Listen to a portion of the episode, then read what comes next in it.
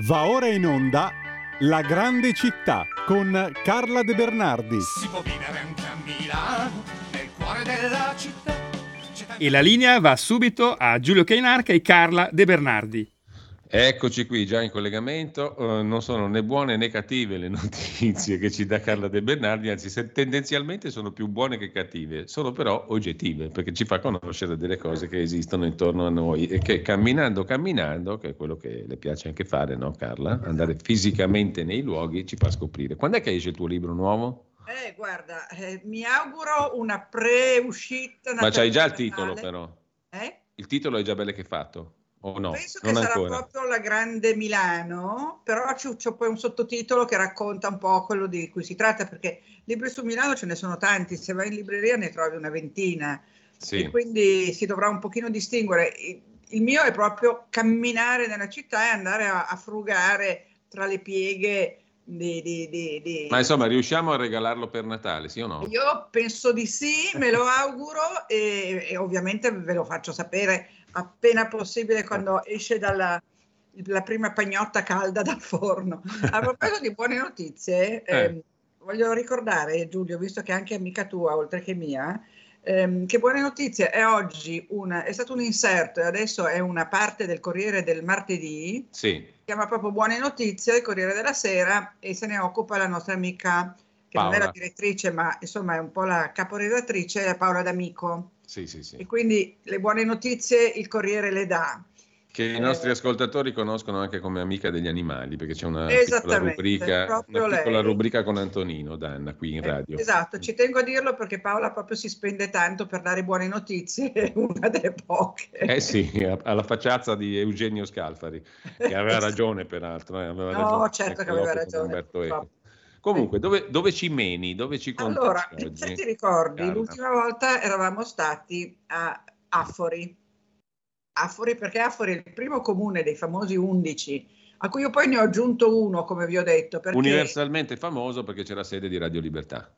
c'è la abbiamo sede di Radio Libertà e poi c'è la sede della banda d'Affori. detto. Soprattutto. E la banda d'Affori che con i suoi bei 25 pifferi. Esattamente, aspetta che ti dico com'era la- come, come diceva. Diceva, perché me lo sono, lo- nel mio libro lo segno, aspetta se riesco a rimpicciolirvi. No, non riesco a rimpicciolirvi, quindi non riesco ad andare a, a leggere questo brano. Comunque, la banda d'Affori, eh, che ha compiuto cento e passa anni, ehm, tra l'altro è venuta proprio al Monumentale eh, in aprile per l'inaugurazione di un restauro e ci ha fatto un bellissimo concertino con anche arie d'opera, però in forma bandistica, no? Perché loro sono una banda. E i, i 550 pifferi, 550 erano? Sì, esatto, 550. Ecco, allora tu sai che erano diventati famosi i 550 pifferi per- perché la canzone sulla banda d'Afori, che eh, mi sembra sia del 42, ehm, eh, 550 erano i membri del, mh, come si chiama, del comune, della Camera dei Fasci e delle corporazioni e quindi si era intesa questa canzoncina come una satira del fascismo. Quindi era diventata molto famosa. Il tamburo della banda d'Affori, no? Era il tamburo della banda d'Affori. E c'è tuttora Il tamburo principale era il chiaramente... tamburo principale della banda Eh, d'Affori. chi era? Era uno con la, con la crapa pelata, diciamo forse. Mm. Sì, esatto. E tra l'altro, eh, vabbè, e comunque la banda d'Affori c'è tuttora. e Devo dire che quando sono venuti a suonare Monumentale mi sono resa conto di quanto sono bravi, perché sono veramente straordinari. Poi c'è anche la banda di Crescenzago, eh, cioè Milano ha, ha svariate bande importanti. Poi di Crescenzago parleremo quando saremo là.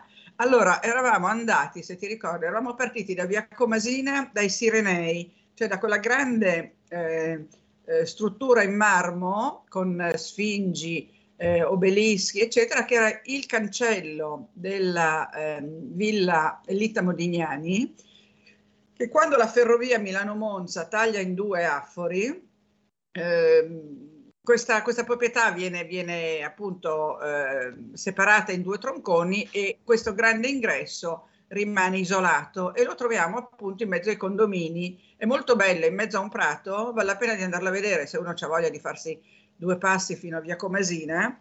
E, e il cancello è stato invece portato a Villa Clerici a Niguarda, perché tutti questi quartieri, questa è una cosa che non so se ho, se ho mai detto, Questi quartieri periferici cosiddetti, che eh, vabbè, il termine periferia andrebbe poi, come si dice, analizzato, no? comunque chiamiamoli periferici per convenzione, hanno delle meravigliose ville perché eh, era aperta campagna, tutta questa zona che viene annessa a Milano nel 23, erano comuni rurali di campagna dove nel 600-700, ma anche prima, le famiglie nobili costruivano delle grandi proprietà, delle grandi ville, avevano le, le cascine e uh, vicino alle cascine si costruivano delle ville cosiddette di delizia. Le troviamo sulla riviera di Milano a Crescenzago, le troviamo ad Afori dove c'è Villa Litta Modignani dove adesso andremo, troviamo a eh, Niguarda Villa Clerici, a Greco Villa Mirabello,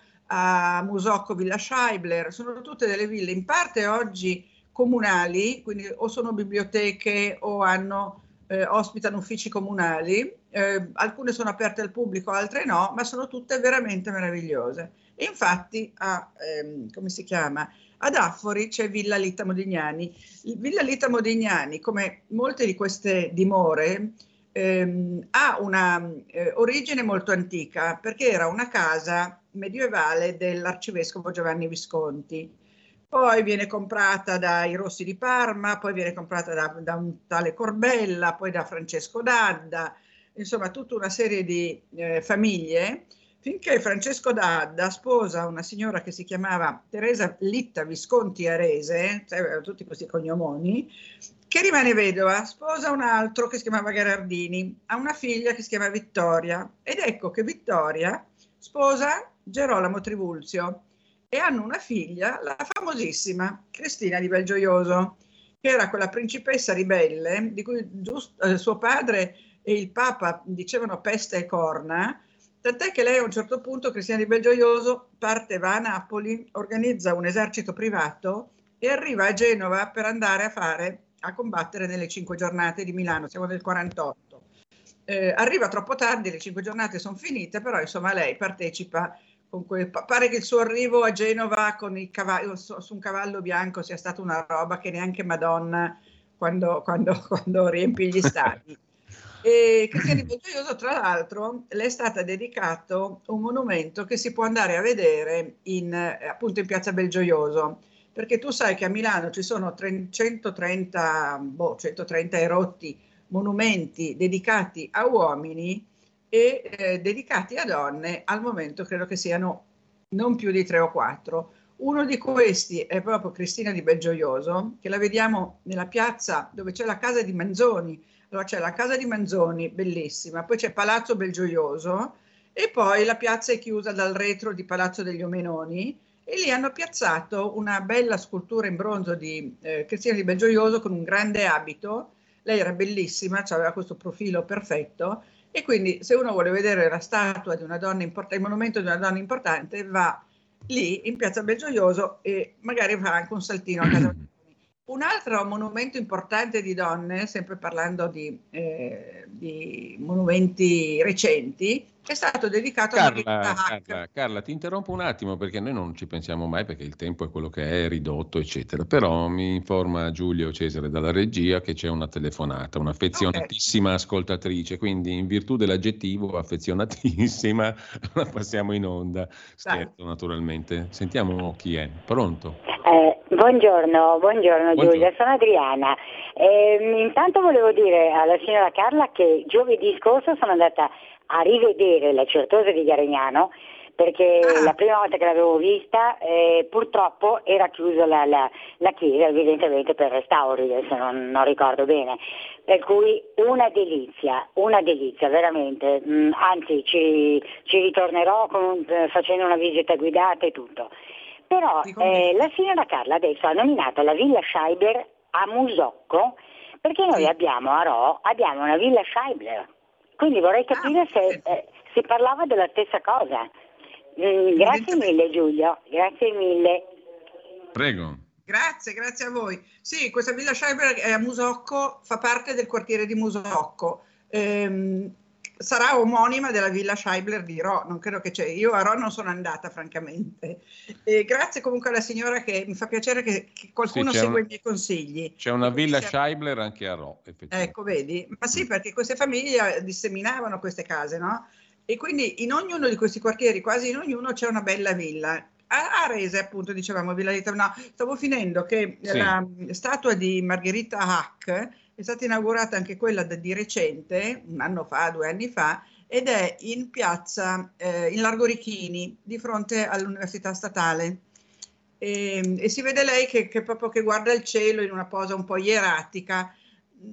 A me non piace tantissimo, a me non piacciono i monumenti moderni, io sono un po' per i monumenti ottocenteschi, no? forse anche perché al monumentale c'è quel periodo lì. Comunque, insomma, mi sembra giusto che anche alle eh, donne importanti vengano dedicati dei monumenti e non abbiamo soltanto eh, gli importantissimi eh, uomini, però insomma spazio anche a noi. E ricordo tra l'altro che nel 24 saranno i 100 anni della statale, tanto per saltare di palo in frasca. Torniamo a Villa Litta Modignani, dove appunto la Cristina di Belgioioso, la quale poi ha avuto una vita molto avventurosa anche dopo, è andata a Isole a Parigi, ha avuto una figlia, non ha mai detto di chi, poi è andata in, in, nel Nord Africa dove, ha, eh, dove aveva delle piantagioni, insomma un tipetto molto particolare. La, ehm, durante la sua permanenza a Villa Litta Modignani, che poi diventerà Litta Modignani in seguito, ehm, eh, lei aprì il salotto a personaggi come Manzoni, come Vincenzo Bellini, come Hayez, per cui il suo era un salotto letterario, culturale, artistico, musicale importantissimo. E, mh, mm, Giuseppe Molteni, che era di Affori ed era un allievo bravissimo di Hayez, se andate alla Pinacoteca di Brera, nella stessa sala di Hayez ci sono dei Molteni che eh, delle volte fai fatica quasi a distinguerli. E poi questo eh, Ercole Silva, che era un paesaggista, mm che trasformò il giardino di Villa Litta, che fino a quel momento lì era un giardino all'italiana, di quelli, sai, con tutte le siepi tagliate, secondo l'arte topiaria, i labirinti, quelle robe lì, lui libera il giardino, lo trasforma in un giardino all'inglese, quindi i giardini all'inglese sono giardini dove prevale la natura, prevale l'ordine naturale, non, non la mano dell'uomo. Ed è un giardino molto bello. Qualcuno mi dice che è molto trascurato. Io sono andata a visitarlo nella zona intorno alla villa eh, non, non, ho visto questo disordine, però siccome è molto grande, può darsi che ci siano delle zone che non sono particolarmente curate, però io questo non lo so. Eh, ci tornerò perché magari lo segnaliamo a qualcuno. Villa, eh, Villa Lita Modignani oggi è la sede della biblioteca eh, civica. Devo dirti che è la più bella biblioteca che io ho visto sicuramente a Milano, ma vabbè, in Europa nel mondo ci sono biblioteche bellissime, ma come biblioteca civica, quindi non una biblioteca ehm, di quelle gigantesche, questa è molto molto bella perché è interamente affrescata. Tu arrivi nella, al primo piano, c'è questo salone affrescato con scene della vita di Diana, la dea della caccia, ehm, decorata da Panfilo Nuvolone nel Settecento e poi c'è il Salone delle Arti, che anche quello ha delle porte, sai, quelli, con tutto il dipinto intorno alla porta, dei ritratti sopra le porte, dei volti che rappresentano la musica, la scultura, la pittura, eh, la poesia, per cui si chiama eh, Salone delle Arti.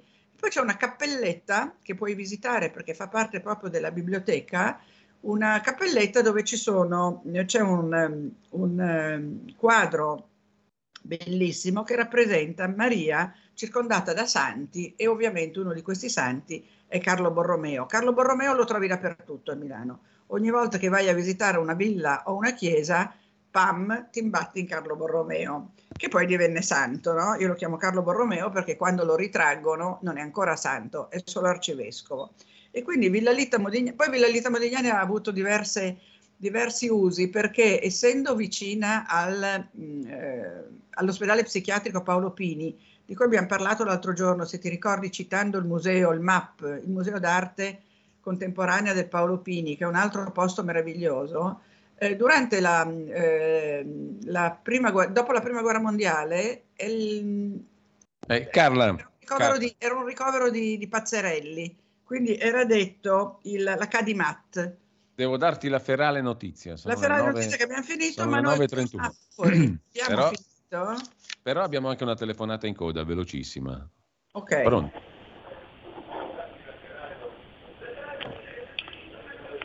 Pronto? Eh, ha messo giù la signora. caduta, Giulio Cesare. Non si fanno questi scherzi, non si annunciano Non telefonate inesistenti. Comunque, Dobbiamo- se andate ad Affori, un'altra cosa bella da vedere è il platano di Napoleone, che è un grande platano piantato da Napoleone, e poi nella chiesa di Santa Giustina una Vergine delle Rocce di Leonardo, attribuita a Leonardo, ma forse fatta dal suo allievo Marco Doggiono, che è uguale e identica a quella che c'è a Londra alla National Gallery. Quindi andate a vedere la Vergine delle Rocce ad Affori in Santa Giustina. Ecco, Carla Giulio ha richiamato al volo la signora. Ah, ok. Sì. Bene. Pronto? Prego. Eh, eh, signora De Bernardi, allora, Buongiorno. a Locate Triuzzi c'è il sarcofago della Cristina di Belgioioso, che è stata una donna grandissima a Locate. Esatto. Aveva creato tante cose per le ragazzine eh, e poi era bellissima la villetta, la Sì, villa sì, che sì. era. Brava, brava, è vero, era proprio Ma forse è morta ecco. lì. È possibile che sia morta lì. Adesso non me lo ricordo. L'ho scritto nel mio libro, nel mio libro Sì, su sì. Milano. Eh, Infatti, adesso non me lo ricordo, ma può darsi che sia Locate, morta a ecco. Locate Triulzi lei. Esatto. Sì, esatto, sì, guarda, perché lì si era è- ritirata è durante la sua Grazie. vecchiaia, si era ritirata lì. Arrivederci. Grazie, grazie. Grazie. Sì. Carla, ci salutiamo qui, ci diamo appuntamento a lunedì prossimo. Grazie. Sì, che cambieremo quartiere. E dove andiamo? Eh, andiamo. Boh, forse a Niguarda, visto che. Aspetta, siamo partiti da Affori, sì, andiamo verso est e quindi andiamo a Rigu- a Niguarda. Bene. Guarda, ti dico solo questo: la, eh, come si chiama? La- il ritornello della banda d'Affori diceva: Arriva la banda, arriva la banda, arriva la banda del nostro paese, del nostro paese, del nostro paese. Le lu, le proprie lu, lei è il tamburo principale della banda d'Affori che comanda 550 Beh. pifferi. Diventati bischeri in Toscana, tra l'altro. Esatto. Mm. Comunque, grazie a Carla De. Bernardi, grazie davvero. Intanto, Grazie, eh, grazie a tutti, grazie a chi è intervenuto in trasmissione. buona, buona settimana. settimana. Buona, Buona settimana, settimana. Carla. Intanto non perdetevi tra poco una conversazione, eh, ve la annuncerà Antonino Danna che ha fatto questa intervista a Edith Bruck, 92 anni, scrittrice, poetessa, traduttrice, testimone della Shoah ungherese, naturalizzata italiana, amica di Papa Francesco, moglie di Nello Risi che è il fratello del grande Dino Risi, regista cinematografico, tra gli ineguagliabili. In ogni caso vi introdurrà tra poco lo stesso Antonino Danna il contenuto, il senso il cuore di questa bellissima conversazione che potrete ascoltare qui su Radio Libertà. Avete ascoltato La grande città con Carla De Bernardi. Che la gente che vive, che lavora, che si diverte, che respira in mezz'ora da piazza del Duomo, arrivi dove vuoi. Ma alle 4 del mattino Milano diventa un posto molto strano.